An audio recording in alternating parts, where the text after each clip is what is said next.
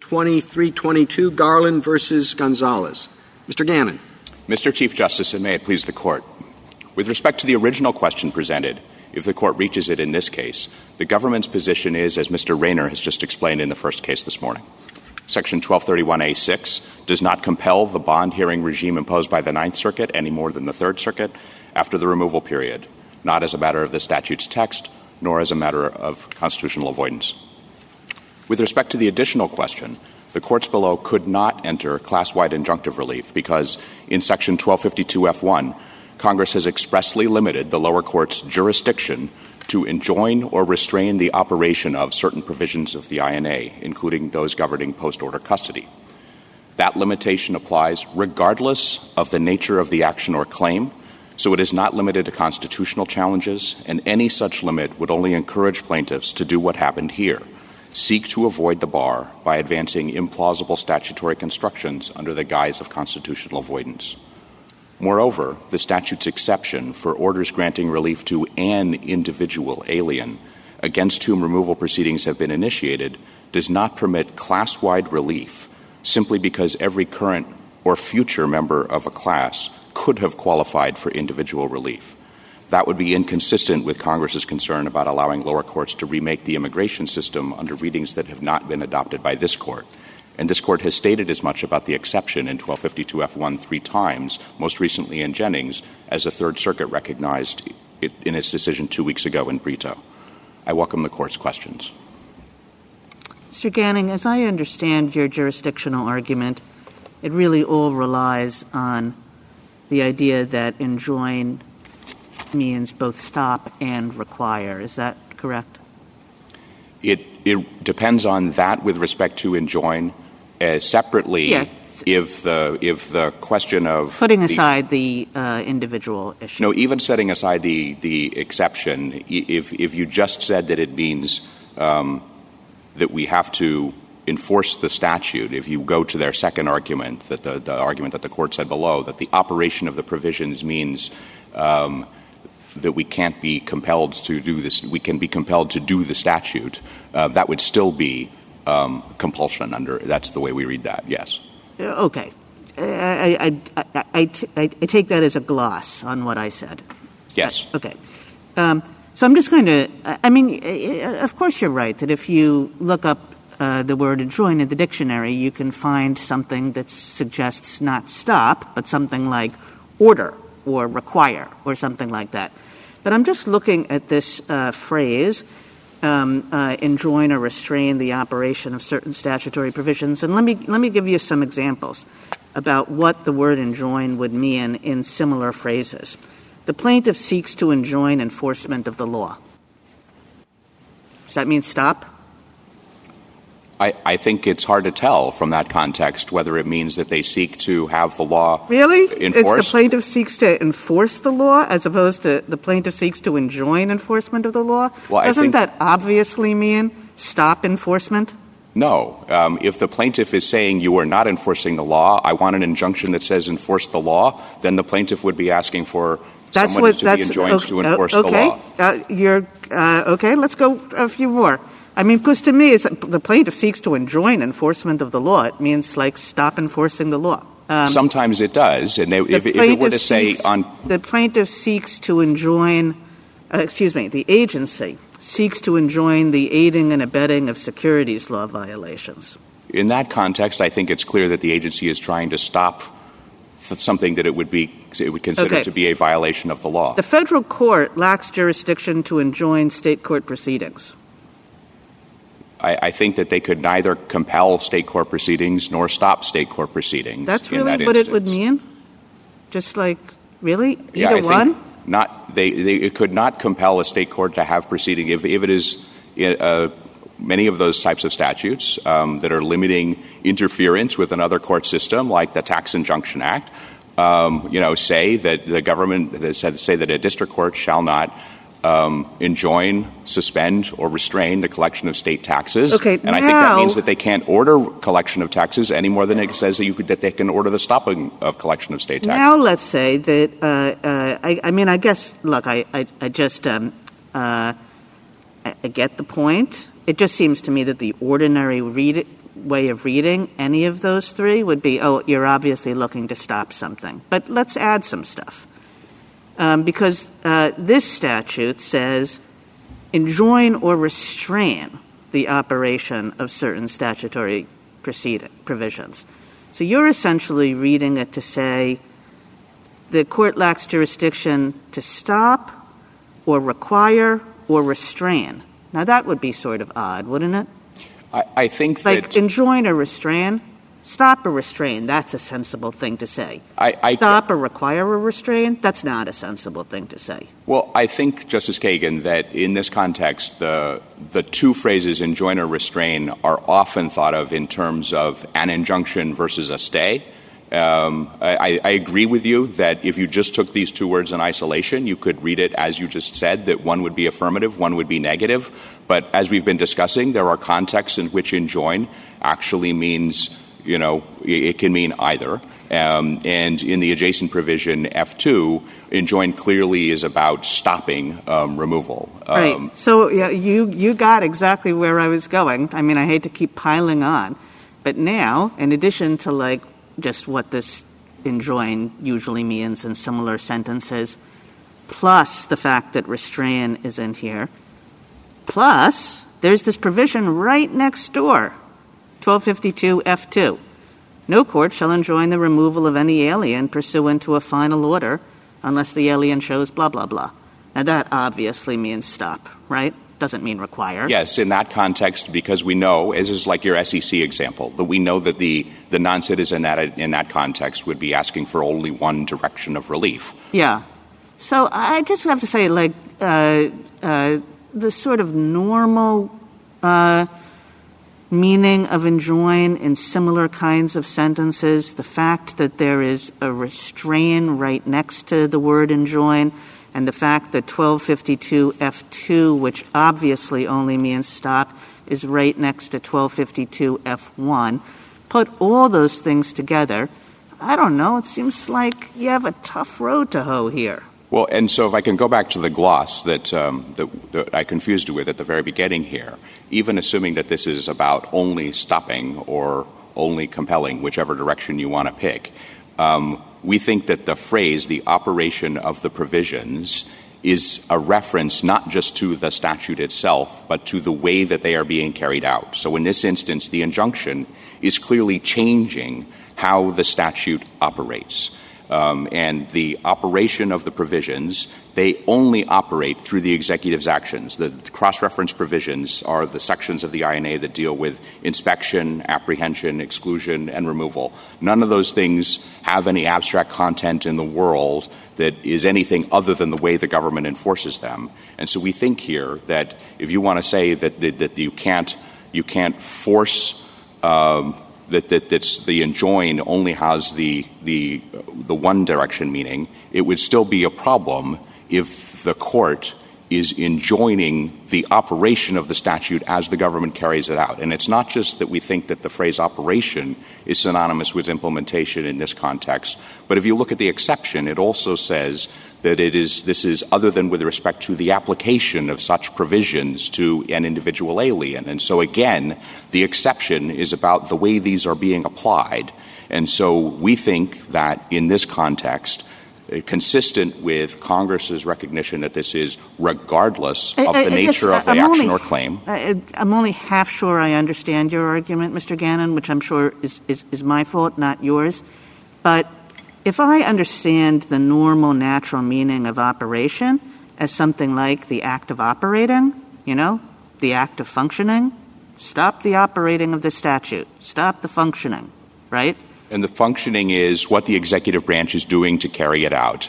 And we think Congress was concerned about having lower courts order the executive to stop operating the statute, um, to say, you can't do that provision the way you're doing it. Uh, we think the statute generally right, was wouldn't concerned. Wouldn't that suggest that courts can't prohibit the functioning of the statute, right? But they can enjoin agency operation that's in derogation of the statute. You can't, you, you, you know, so so you, there's still some meaning here, and there's still something that a court has no jurisdiction over, because the court cannot prohibit the functioning of a statute. But what is also true is that the court can prohibit agency action that's in violation of the statute. But, but I wouldn't read the statute that far here, in part because Congress left in the protection for individual cases. And so we know that what Congress is concerned about here is the distinction between a programmatic challenge and an individual challenge. Mister Gannon, can I ask you another question about the enjoin or restrain language? So I understand we're dealing with an injunction here, but I'd like to understand the scope of the government's argument. Do you agree that this language, enjoin or restrain, would not apply to class-wide declaratory relief? Um, we don't agree with that. We haven't briefed it in this case. It's beyond the scope of the Q P, in part because, as you just noted, um, these cases involve injunctions, and in Aleman-Gonzalez, it's actually a preliminary injunction. Um, and so uh, the lower courts, um, with the exception of the Sixth Circuit, have not been receptive to our uh, our approach on that. Um, and the plurality in pre-app Um, seems to say that declaratory judgments would not be covered by twelve fifty-two F. But the argument um, that, that that we think is a reasonable one is that other similar statutes also preclude declaratory judgments when there is little practical difference from an injunction. And a good example is the Tax Injunction Act, which we quote in our brief. This is twenty-eight U S C thirteen forty-one. I already mentioned it um, to Justice Kagan.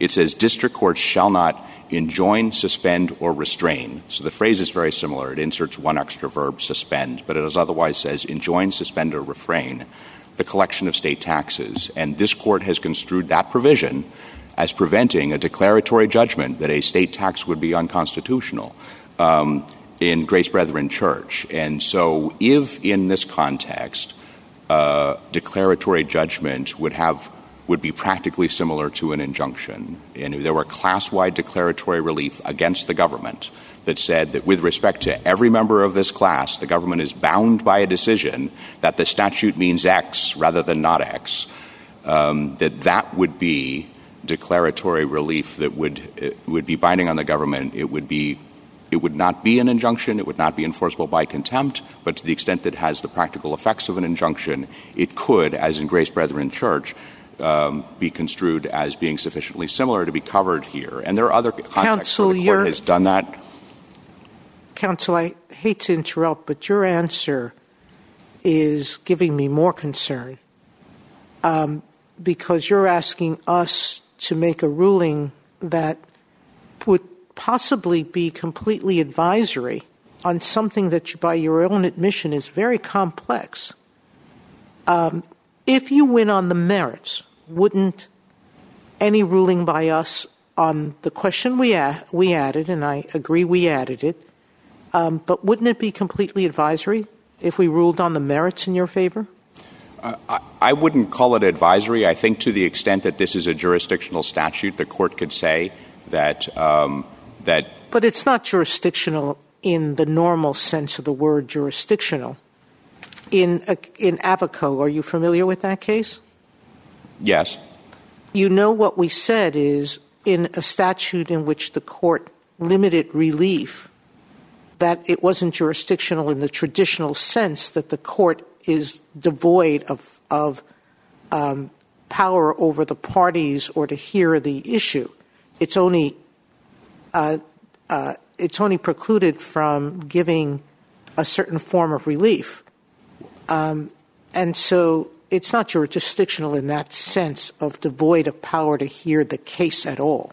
Well, I, I don't disagree, Justice Sotomayor, that the court could decide the merits question here and avoid having to decide the twelve fifty-two F question. I don't think that means that the court would be precluded from reaching the twelve fifty-two F question. I think there are a couple different ways the court could avoid the twelve fifty-two F question here. One would be if uh, if it ruled just on Mister Aleman-Gonzalez's claim as an individual. The other would be, um, even thinking of this as a jurisdictional statute, um, that if the court has decided the statutory question in the companion case, then it could apply that result here. Um, and well, one of my colleagues already suggested that there are reasons not to decide the merits in the companion case, but to decide it in this case. Uh, if um, if you're referring to Justice Gorsuch's reference to the question of whether somebody was detained in this case as opposed to the other case, Um, if, if I could turn to that, Justice Gorsuch, the individual plaintiff here, Mister Aleman-Gonzalez, was also released on bond, um, and and for the same reason, then, essentially, as the, the, the named plaintiff in the Third Circuit case, um, the respondent in the Third Circuit case, for the same reason, he, too, is not expected to have um, his withholding only, his next withholding only hearing is not going to be until June twenty twenty-three. And again, that's because he is on the non-detained docket. Um, as Mister Rayner was explaining, the the, the question of how quickly um, the immigration judges in the Executive Office for Immigration Review process cases is is is significantly affected by the question of whether the non-citizen in question is detained. And so the statistics that Mister Rayner was talking about that are cited in the other side's brief, the study about withholding only um, proceedings up through twenty fifteen, those um, have comparatively short hearing detention periods because they were people who were detained. Um, and so in these cases where the Third Circuit and the Ninth Circuit was saying all of these people are going to get bond hearings, and to the extent that they are released, they would then — their withholding-only proceeding would then be put in a slower queue. And so that's what's happened here. Now, there are other class members.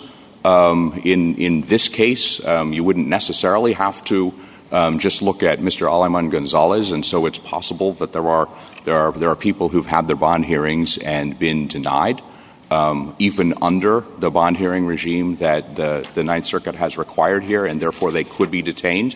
Um, but I, I presume then that their their withholding only proceeding would be moving more quickly. Well, I, I just wonder if you're on the merits there. This has seemed to me to be simpler than you've been suggesting and was suggested.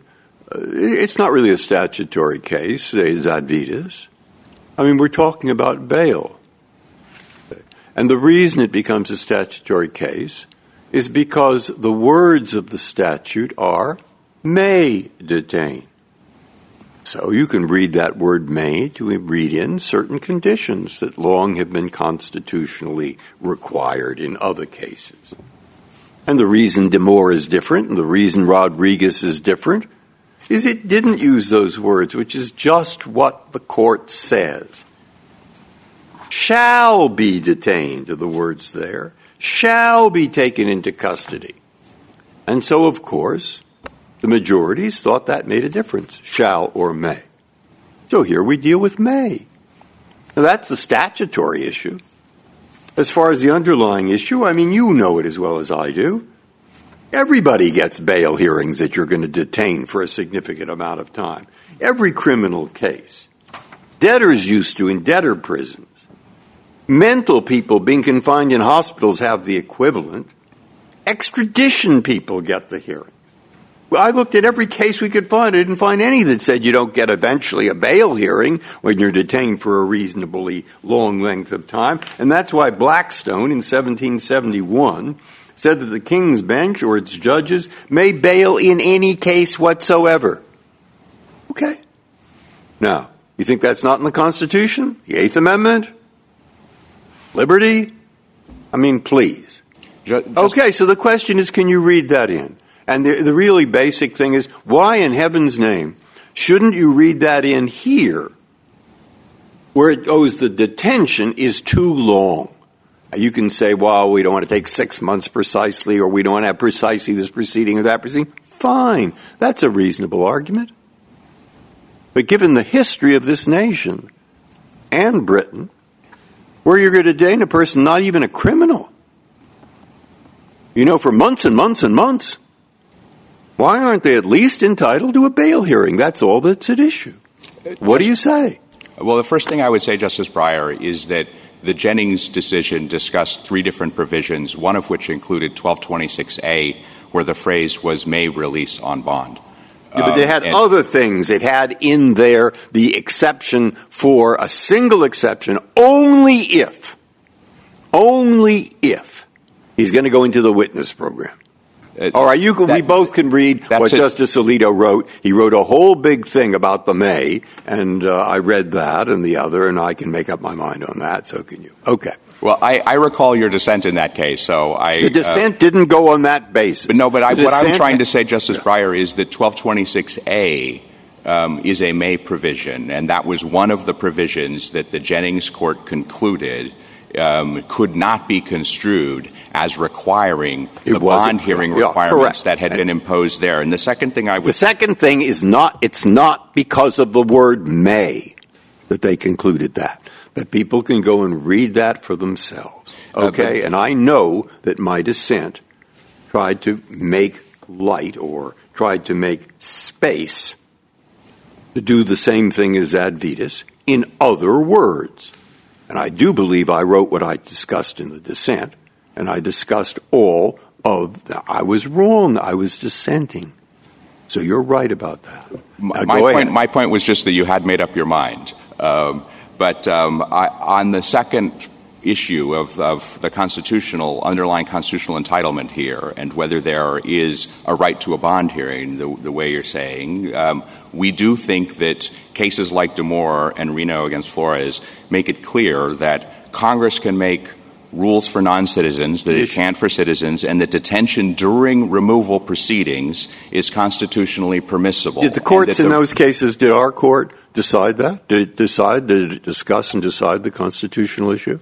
It, it, did, it said that detention during removal proceedings is constitutionally permissible in Demore. We acknowledge that there could be as-applied constitutional challenges, as Justice Barrett pointed out before. And the other thing I would say is that they are getting review under the administrative procedures that we have. I didn't and so read we are not uh, saying yeah. that there is that they don't get any review. We're saying that we have come up with this regulatory framework under two forty-one point four, and we think that that would satisfy at any constitutional minimum here. Well, that's a different but, point, but I want to get that first point. It is the view of the government that a right that has been in the common law and in the law of the United States, that I could find no exceptions, uh, that you ha- cannot be detained under our Constitution by the executive branch for too long a time, maybe it's six months or seven or eight months, without at least giving you a bail hearing. It is the position of the government of the United States that it is constitutional to cut that right off. It is our position that in this context, that detention during removal proceedings is constitutionally permissible, and that's true under twelve twenty-six C, even if they last for ten years that you were talking about, Um, where Congress made the determination as a categorical matter that certain non-citizens posed risks. As Mister Rayner was explaining in Guzman Chavez, the court explained that the population at issue here, people in twelve thirty-one proceedings, by definition, they have a final order of removal. They have a Mister greater likelihood that they are going to be removed. I'm sorry to interrupt, but just to um, follow up on, on, on Justice Breyer's question. The government, it, is it contesting? I, I did not understand Mister Rayner to contest that a habeas petition seeking relief on a constitutional ground could be entertained by this court on the basis that um, uh, detention has lasted too long without sufficient explanation. Yes. I, I uh, the other thing that Mister Rayner mentioned was that in, in a habeas proceeding, the, that the non-citizen could challenge the lack of statutory authority under um, Zadvydas on the assumption that if there is not remo- the likely, significant likelihood of removal in the reasonably foreseeable future, that that's something that the non-citizen has a statutory right to that could be considered. That so, too, so there could both be a statutory claim and a constitutional claim in a habeas petition, as applied in the government's view. It could be, yes. That's very helpful. Thank you. It, I, I didn't know if there were any further questions about twelve fifty-two F. We had not um, discussed the exception um, of the of the statute, which talks about um, is, is what the court has addressed three times, including in Jennings, to say that it prohibits federal courts from granting class-wide injunctive relief against the operation of these provisions. And Um, we do think that that was a holding in Jennings because the court would not have needed to remand to the Ninth Circuit to consider the scope of the prohibition if the exception hadn't been made inapplicable by that assumption in this court's opinion. And I do think that it's uh, important that the phrase here is an individual alien. That cannot be read without making the term individual superfluous um, if you just include it, if you just apply it to class I'm actions. I'm sorry, counsel. In Jennings, I thought there were individuals who uh, were not in the same category as this individual in a withholding pr- proceedings. And so um, the court was remanding because it was avoiding this very issue. The court, um, in its discussion of twelve fifty-two F, noted that it had obviated the statutory ground for the Ninth Circuit's decision, but had remanded for consideration of the constitutional question, and therefore the Ninth Circuit's rationale, which is the one that I was discussing with Justice Kagan earlier, couldn't um, support the ju- could support the idea that twelve fifty-two F was inapplicable, but that was because the exception was inapplicable. And the other thing that I would say about uh, the, def- the idea that a class that includes only individual aliens against whom proceedings have already been initiated should come within the exception. The reason why we think that doesn't make sense is not just because it, it, it makes an individual alien superfluous, but because these classes, in this case, they're constantly being refreshed by new members who satisfy the definition of the class. They come into the class, they get a bond hearing, they go out. And that means that, by definition, at the time the district court entered the injunction here, not all individual aliens before it were people who, against whom proceedings under such part have been initiated. And therefore, the class included people to whom the individual exception d- didn't apply at the time the injunction was entered. Thank you, counsel. Uh, Justice Thomas? Uh, Justice Breyer? No, thank you. Justice Alito? Justice Sotomayor, Justice Kagan, Gorsuch, I don't know. Okay. Thank you, counsel.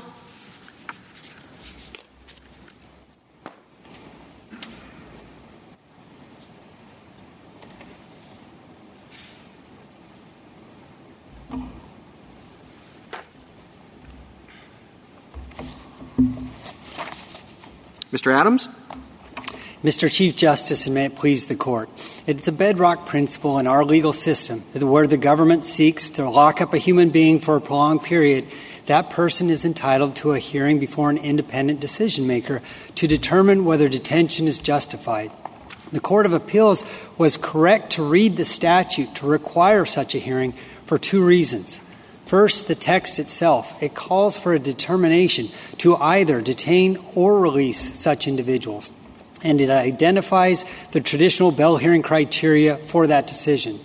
Second, constitutional avoidance requires this textual reading, as held in Zadvydas, interpreting the statute to permit the agency to lock up persons for prolonged periods at their discretion, often more than a year, without the most basic prerequisite of due process, raises serious constitutional concerns.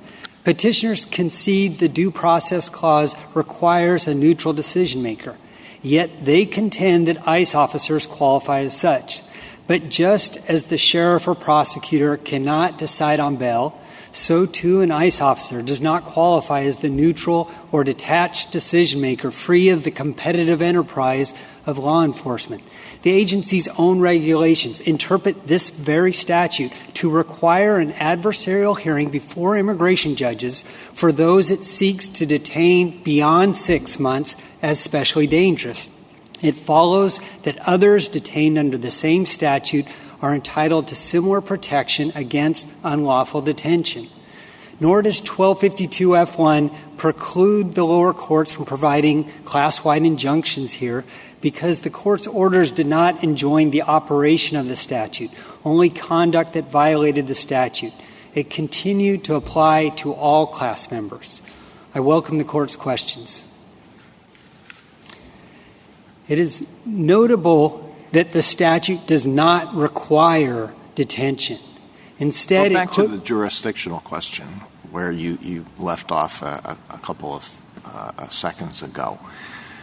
If the statute is read to mean that what a court cannot do is to enter an order that precludes the government from applying the statute, right, what what is left? What is the consequence of that? it makes clear that it only enjoins attacks on the statute itself. And I think this is illustrated. So it would only enjoin, it would only prevent the uh, court from entertaining constitutional challenges to the statute. Is that right? No, that's not right. You could still have a statutory challenge that seeks to trump, as it were, another provision of the statute and enjoin that statute from being applied against other individuals. But it's important to look at the subsection. That's a very narrow class, is it not? I, I, I think so, but I think it goes along with what Congress had done with this overhaul of the judicial review. I mean, if you have two statutory provisions that seem to be in tension, the court would, first of all, try very hard to harmonize them.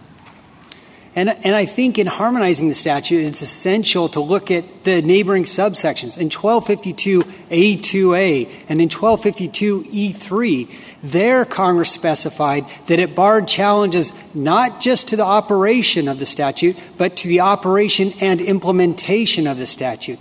And it made clear when discussing implementation, it was discussing the policies and procedures of the Attorney General to implement the statute. Do you have any examples of cases in which a court has said, you, the government, cannot apply statute A because it has been uh, implicitly repealed by statute B? Yes, yes. In fact, what's an example? Duran Gonzalez in the Ninth Circuit, a case we litigated, was a class action challenging whether the neighboring provision in twelve thirty-one, twelve thirty-one A five, the reinstatement orders, could be applied to a group who had already applied for adjustment of status under a separate immigration provision. And did it just say that that was the wrong provision, or did it say that a provision had been uh, implicitly repealed?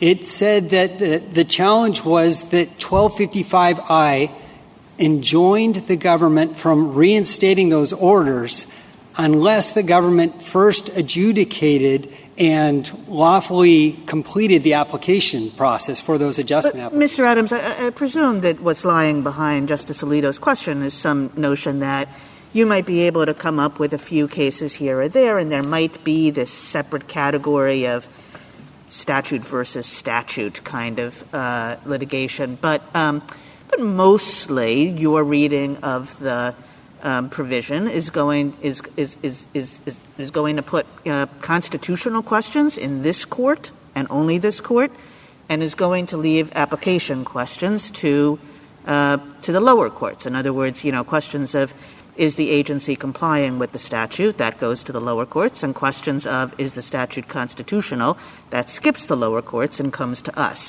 And I guess, you know, one thing that Mister Gannon and the, go- the government says about this is, well, isn't that weird because it disfavors constitutional review? So what's the answer to that? Well, the answer is constitutional review is still available at the lower courts. Even under the government's theory, individuals can bring those constitutional challenges, and there can still be app- applications for declaratory relief under the Constitution. So the lower courts still retain that authority.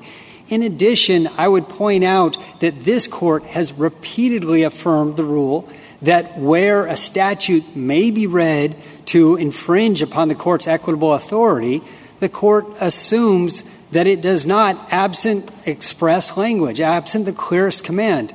And we don't have that clear command. In contrast, you look at twelve fifty-two A two, you look at twelve fifty-two E three, and there Congress was explicit where it talked about challenges to implementation, to, uh, to policies and procedures to determine whether they are consistent with the statute. That's precisely the type of challenge we have here. But Congress chose not to use that language in twelve fifty-two F one. Instead, it only sought to limit injunctions as to the operation of the statute itself. And that is Uh, again, we look at, in Rodriguez, it was instructive because it highlighted that distinction. In remanding the case to the Court of Appeals, it distinguished between an injunction that would enjoin the, op- the statute itself, as the remaining constitutional challenge would, as opposed to an injunction that only sought to enjoin conduct that a court had found had violated the statute. Counsel, um, I agree with you that when Congress wants to preclude class actions, um, it tends to do it so explicitly. It did so in this same statute. in twelve fifty-two E one B. Yet it didn't do it here. Here it talked about individual actions, and this is much closer to the, to the Yamasaki case, isn't it? It is, and that goes to the second reason why twelve fifty-two F one does not apply to this case, because Congress's reference that carved out the possibility for anyone who is already subjected to these detention or deportation provisions to seek injunctive relief for themselves. Now, the government seeks to limit that by referencing that exception by referencing the individual alien phrase. But again, in Califano versus Yamasaki, this court, in another judicial review statute, made clear that a reference to the individual applicant and even reference to case-by-case claims adjudication is not sufficient. There must be a clear an expression of Congress's intent to eliminate the default rule that class procedure, uh, that class certification is available or class relief is available. And Congress did not do that here. And as Justice Sotomayor pointed out, that's illustrated amply by the fact in the neighboring subsection in twelve fifty-two. Counsel, can I cut you off? Because I think you've answered that part of my question, but I had a different, more important one to raise with you, which is earlier you were getting to uh, constitutional questions as to whether the agency's procedures were adequate or not. But these cases, no one has reached the, the constitutional issues below, and I don't know why we should. Why don't we go back to the statutory rulings in these cases? And Justice Alito raised an important question on Vermont Yan- Yankee. Yes. Um, could you address that, meaning um, the, const- the, the statutory reading of both circuits, this one, the third and the ninth, is that bond hearings are required and bond hearings are required before I Js, and the government needs to bear the burden of proof beyond a reasonable doubt. And I think that Justice Alito's question was, how does those requirements by the courts below, how, why don't they violate um, Vermont uh, Yankee? In Vermont Yankee, this court clarified that the government could not be required to provide additional procedural protections. But it made clear that that was absent constitutional constraints. And it clarified that without such a constitutional challenge, there was no claim to require an agency in that rulemaking posture of that case to require more. But what's important here is that the statute itself provides these rights. As this court has construed the statute in Zadvydas, at the point detention becomes prolonged at six months, there must be a determination as to the reasonable foreseeability and the risk of danger. The court in that case remanded the matter to the habeas courts to make that determination. That's essential to understand. The, the court did not instruct I N S officials to determine reasonable foreseeability and risk of danger. At the point detention became prolonged, the habeas court retained the authority to make that determination. And that's what we have here. We have a habeas class that was before the lower courts, two habeas classes, and those courts found that those class members are entitled to that same determination. Now, the court itself did not conduct the Bell hearing, as is often the case in habeas challenges. A federal court will grant the writ and instruct an immigration judge to conduct the Bell hearing that's required if a Bell hearing is required.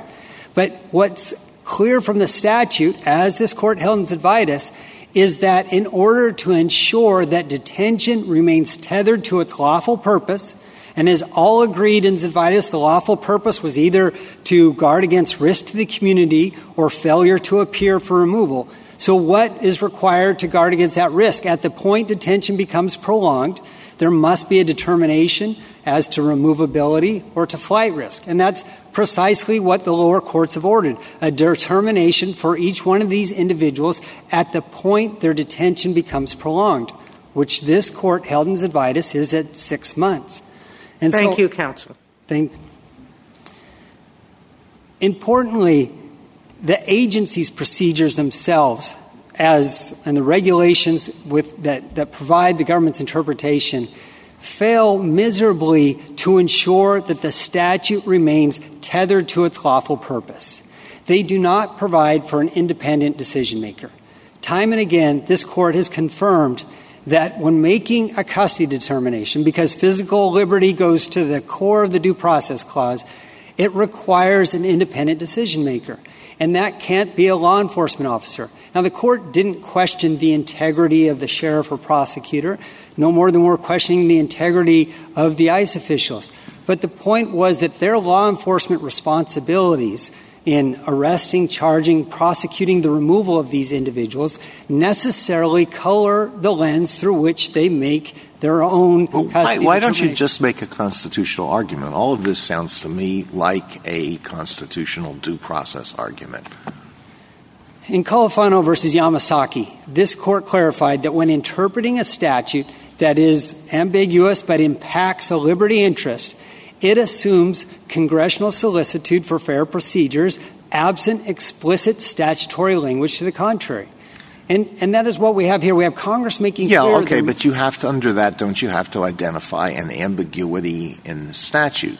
Does constitutional avoidance mean, oh, we look at this statute and we think it might be unfair as written, so, but we also don't want to go so far as to say that there's a constitutional right to this, so we're just going to say constitutional avoidance and uh, say that this is in the statute already? In in looking at a statute. What's the ambiguity here?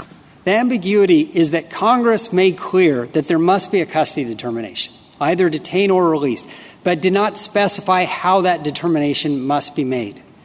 Now, that lack of precision must be read against the backdrop of our legal heritage that says when you are making a custody determination, you're looking at someone's physical liberty, especially with prolonged detention. It requires an independent decision-maker. It requires someone who's not already involved in arresting and charging and prosecuting these individuals. And yet ICE has not provided that. On, on, They've retained on, the authority themselves. I'm sorry to interrupt, but on that score, I, I've heard that, that, that point a number of times. It resonates with me. Uh, but I, I would have thought that uh, the Constitution – If, if it does apply, would require a, a truly neutral magistrate, perhaps. Um, and and, and you, you keep referring to other ICE employees as neutral magistrates, and I just wonder about that. I think the, the important or the critical distinction is that the officials who are assigned to adjudicate the custody determinations not share the law enforcement responsibilities. That is, their responsibilities don't include involvement. And, and sometimes that's true in administrative agencies, and sometimes it's not, right? I mean, A L Js don't share responsibilities, but other administrative judges um, often do and, and can from case to case. It's not, not, not, not, not so here, I understand, but it can be the case. Um, do you think the Constitution is satisfied by an immigration judge who is an employee of the Department of Justice, uh, uh, conduct the hearings? We do think that it is satisfied by that because the immigration judges are an independent unit within the Department of Justice that is not involved in arresting or bringing charges uh, regarding the individuals that are before it. And ultimately, there, there certainly are uh, agencies um, that require less for their adjudicators, but never in the context of physical liberty. Yeah, in the context of physical liberty, it's usually a good deal more. It, exactly. A good deal more than an immigration judge, with all respect to those who work day in and day out in the trenches as immigration judges. It, it is true that it, it generally requires the judicial official to make that physical uh, liberty determination. But it's also true that there's a system in place that Congress has put in place to make custody determinations in the immigration context. But, Mister Adams, and this, I think, picks up on the questions that both Justice Alito and Justice Gorsuch are asking. In a twenty-two forty-one proceeding, you know, if you're bringing a habeas action, you do have a judge. So you have a truly neutral uh, decision maker, as Justice Gorsuch is suggesting, not someone who's a member of the executive branch. kind of to Justice Alito's questions, I mean, I think Justice Alito's questions reflect the concern that some of our post-Zadvydas cases have articulated, that you can't rewrite a statute because of avoidance questions. So at some point, the statute is either unconstitutional or it's constitutional, and you can't rewrite it to avoid constitutional problems. So let's say that we think that some of the uh, – let's let's say that we think that your argument pushes that limit and is maybe asking us to rewrite the statute. Why just not bring the constitutional challenge? Is it just because to, to do that you would run into the class action bar? And so maybe that's, you know, the government says that it's the class action bar that's actually or, or that's actually causing these kind of contorted arguments of the statute. Why, why isn't a habeas proceeding the better way to handle this? Because this Court has already construed the statute in Zadvydas to allow for a challenge to the statutory. But put authority. That aside, mm-hmm. okay? I, I think that's what Justice Barrett's asking you to do, and I'm asking you to do at any rate. Put that aside. In the abstract, on uh, first principles, why wouldn't that be uh, the more natural and maybe the more efficacious route, the, the, the, the better route for your clients? Uh, when you speak of more efficacious, I can tell you from our own clients that bringing a habeas is in itself— I'm not saying it's easy, okay? It's, and it, I, I'm not saying it's easy. I understand that. I do. But we have had this case now before us in three different iterations, I think, since I've been here. The, this, the statutory case doesn't seem easy either, with respect. It's been up, it's been down, it's been back, and it's been forth. And, and I, I, you know, just one more chance or thoughts about why not a, a constitutional challenge to the statutory? To be clear, there is a constitutional challenge that was brought in these actions, and there's an alternative claim that the courts did not reach because they followed this Court's guidance of first addressing the statutory claims. And I, I don't want to push back against you, but it goes back to Zadvydas because this right. Court had already I, I, I got that argument. Right. Th- thank you, counsel. But I'd say the same question. I mean, the words in Zadvydas in the statute that were ambiguous was the word may. may detain. And that suggests sometimes detain, sometimes not. So what I believe the Court did was read into those words, may detain, read in the words that have been historically uh, a part of uh, not detaining someone without bail, which goes back hundreds of years. Now, that's all that happened. And so if we're going to get variations on that theme, uh, wh- why not?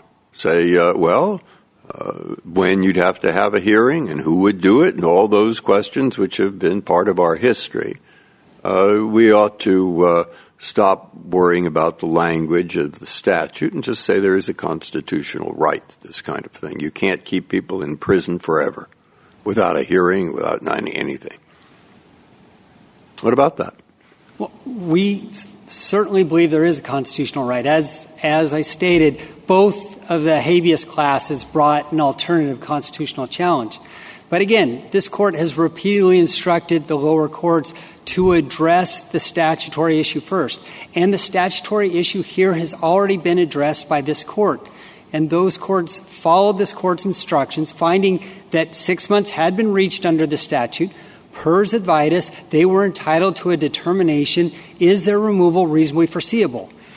If not, there, re- there is a presumption of release there. But even if their removal is reasonably foreseeable, then there must be a determination. And again, the court instruct this court instructed the habeas courts to make that determination as to whether there were factors of risk to the community that justified continued. Well, just to detention. Take the most obvious part of what the lower courts have held, or the part of what the lower courts have held that may stray the furthest from the word may. How do you get clear and convincing evidence out of may?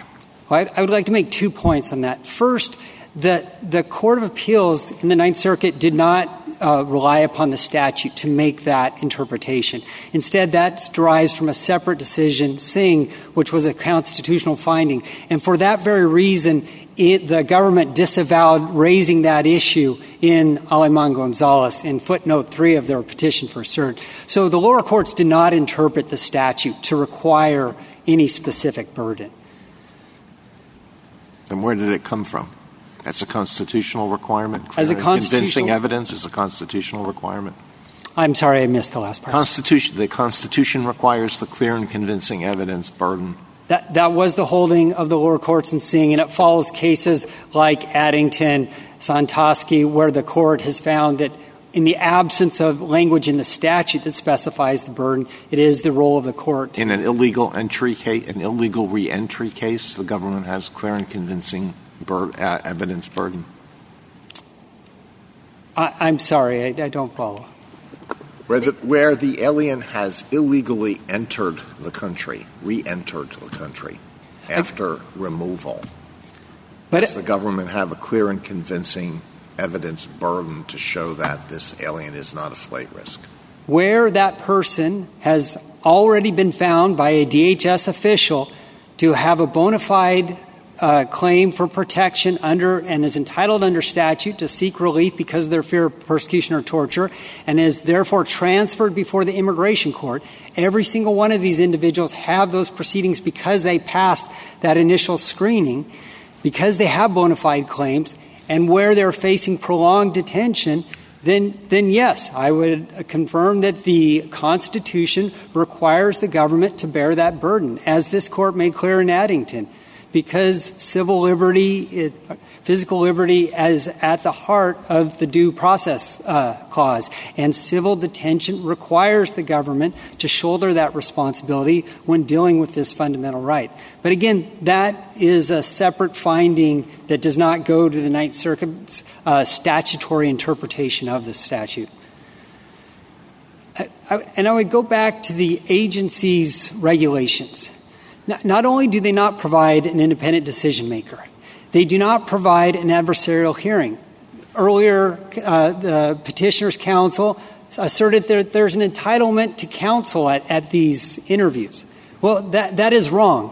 Even their own regulations say that the individual may be accompanied at the discretion of both ICE and the detaining institution. So only if ICE Uh, afford you that right. And in my experience, that never happens. You're never notified that ICE is going to drop by the cell at two thirty tomorrow afternoon to show up. That simply does not occur. There is no right to confront the evidence. If the agency has decided that you are to remain detained because you present a risk because of a burglary charge against you, you don't have the opportunity to even learn of that charge or that basis for the agency's reasoning. You don't have the opportunity to present the documents to show that that charge was subsequently dismissed. Or if they're relying on the fact that your case is on appeal, you don't have the opportunity to then confront that evidence and point out that you actually prevailed before the lower court, but now the government has appealed your case, dragging it out for another year. All of these are Uh, clear interpretations from the government that demonstrate the statute is no longer tethered to its lawful purpose. If you look at Mister Aleman, he was denied release on custody after six months based solely on the fact that he continued to be in withholding-only proceedings. There was no individualized analysis of risk of or, or of danger to the community, risk of flight or danger to the community. All it was was a rubber stamp by the same agency affirming its prior decision to keep him in custody. And indeed, the regulations themselves uh, uh, under two forty-one point four D one, under the custody determination, states that even though an individual must demonstrate they are not a flight risk or a danger to the community in order to be released, that the agency retains the discretion to continue their detention, illustrating Uh, amply that the, their detention is no longer tethered to its lawful purpose. In Zadvydas, both the majority and the dissent clearly agreed that the purpose of the statute was to prevent risk of flight or danger. And just as this court found that it is arbitrary to detain someone who may no longer be removed, it is equally arbitrary and unlawful to detain someone who does not present a flight risk or a danger to the community. And because of this, it is clear that the government's interpretation fails to um, satisfy basic constitutional concerns. And because it raises those constitutional concerns, and because the text of the statute, this Court's construction in Zadvydas, and the agency's own implementing regulations demonstrate that the Court of Appeals construction is more than fairly possible, that construction should be affirmed. The lower courts had the authority and the responsibility under Zadvydas to make those independent determinations at the point the individuals before them, the class members' detention became prolonged. And that does not mean they're going to get out at six months. It only indicates that they will have a neutral decision-maker deciding whether, in fact, their detention remains tethered to its lawful purpose. In Zadvydas, there were, up until now, we've received seven hundred fifty-six class member bond hearings. Counsel, could you um, turn back to the question we asked, because you've spent very little time on the injunction question? Yes. Um, with respect to the injunction, I think there's three basic points as to why the lower court's injunction does, and we talked about operation uh, of the statute versus implementation, but with respect to the prior point of the of whether it's adding additional procedures, I would just emphasize that the court's injunction is making certain that every class member before it receives the determination that this court required in Zadvydas. In Zadvydas, it referred it back to the two petitioners. And every, contrary to petitioner's statements early, earlier, every class member is already in proceedings. Both class definitions required that those, in order to, to, to qualify as a class member, required that the individual already be subject to detention under twelve thirty-one A six. And so, by the express language of the statute, they qualify for that exception. Every single one of them has already suffered the brunt of the detention provision at issue and is therefore entitled to seek relief from this court. And as this court has repeatedly affirmed, unless there are clear words to the contrary or words that provide the necessary and inescapable inference, as this court said in Mitchell, it will not interpret a statute to infringe or to limit its equitable authority. And yet that is what the government is asking this court to do, to broadly read twelve fifty-two F one to limit this court's equitable authority, even though the neighboring subsections, in contrasting the language, demonstrate that Congress was not targeting class actions and that it was only tar- uh, targeting Uh, challenges that would impede the operation, that is, attack the statute itself, as opposed to those statute, uh, those challenges against the policies and procedures that the Attorney General implemented to uh, purportedly to fulfill the scope of the statute. How many members are there in the class? In the Aleman class, there um, we get quarterly reports, and there's been seven hundred fifty-six um, bond hearings provided. There's roughly, there's a little less than one thousand, but not everyone gets a bond hearing because sometimes they're immediately removed after six months, or it's clear their removal is imminent, or they don't seek it. So there's been seven hundred fifty-six of those class members who've received a bond. Of those... Well, the statute says an individual. Mm-hmm. So you think an individual covers at least seven hundred fifty-six people? Yes, there's seven hundred fifty-six individuals, every single one of them who's a member of the certified class who's subject to these provisions. Thank you, counsel. Uh, Justice Thomas? Justice Breyer, anything further? No, thank you. Justice Alito? Justice Sotomayor? No, thank you. Okay. Justice Gorsuch? Thank you, counsel. Thank you. Uh, rebuttal, Mister Gannon? Thank you, Mister Ch- Chief Justice. I'll start with a couple points about the uh, twelve fifty-two F question. My friend talked about another provision that he says reads on the question of what operation means, and he cited twelve fifty-two A two A little I um, as a provision that refers to operation or implementation, suggesting that we're wrong to equate those two terms. I would point out that the phrase there is a reference to operation or implementation of an order of removal, not of the statute itself. And so I don't think the analogy is quite as clear as my friend suggests, and we do think otherwise that everything I was saying before about the scope of this provision in talking about the way the statute is applied and the fact that the exception is about application to individuals shows that we're talking about not just the statute in the abstract, but the way the statute is being implemented. Second, with respect to the exception, my friend says that every member of the class is an individual who satisfies the exception because he or she is someone against whom proceedings have been initiated. And the point that I was making before is that that was not true at the time that the injunctive relief was entered by the district court or when it was affirmed by the Court of Appeals. There are seven hundred fifty-some people who've come in and out of the class. And so this is a standing instruction that is renewed every time somebody satisfies its criteria. And, and that means that at the time the district court was entering that injunction, it was applying it to individuals who did not satisfy the exception. Some future person who is going to, you know, come into being and then um, satisfy the definition of the class. And so I don't think that even that understanding of a class that includes only individuals again for whom a court could enter relief um, is satisfied in these circumstances with uh, a rolling class like that. Um, turning to questions on the merits, um, my friend mentions that everyone here is somebody who by definition has what he calls a bona fide claim. That means that there's been a reasonable fear determination, and Mister Shah mentioned in the first argument that that's a small percentage of non-citizens who even satisfy that. At thirteen percent, I think, is the figure that he used.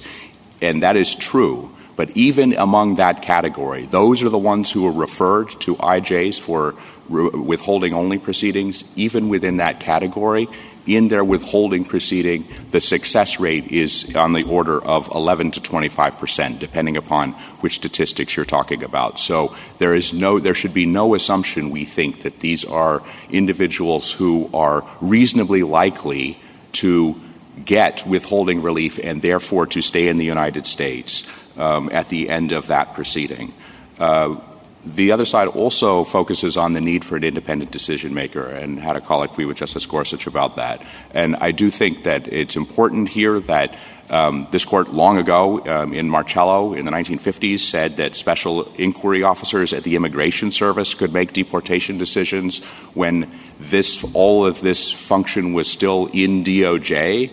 Um, D O J, I N S, made the decision to put these types of post-order custody reviews um, before officials in I N S, the officials that then later on moved on to become ICE. They did not put this function under I Js. Um, and so the idea that they're at the same agency um, and therefore they can't make the decision, um, it, we, we don't think applies here in this context as the court has contemplated Um, what is what is consistent with the tradition of our immigration laws. And the hearing here that is being had is not the Zadvydas hearing. This is not the page seven hundred hearing that you're, you're hearing this quotation about the habeas court could consider danger. And that is not what is happening under the bond hearing regime ordered by the Third Circuit and the Ninth Circuit. That is not the habeas court making that determination. They have said that even though the statute says this is a decision to be made by the secretary, the secretary may detain if somebody satisfies one of the four categories. Uh, the courts have said, no, that's a decision that needs to be made by an I J, and it is not the habeas court that is making that decision. Um, and to the extent that the regulations, um, my friend says that um, his client didn't get an interview, uh, the, since the facts that gave rise to this case, um, the agency has uh, circulated a memorandum to the field reminding everyone and reiterating the importance of the personal interview requirement. And to the extent that any individual isn't getting the procedures that are required in our regulations, that's an Accardi claim um, that the other side is not advancing in this case. They're making a statutory claim that we aren't complying with a statute, not that we're not complying with our regulations. And finally, I would say that on this bond hearing question, that we don't dispute that D H S and D O J could choose to implement a decision-making process that looks more like the bond hearing regime imposed by the courts below, but that doesn't mean the statute or the Constitution compels it. We urge the court to reverse the judgment of the Court of Appeals. Thank you, counsel. The case is submitted.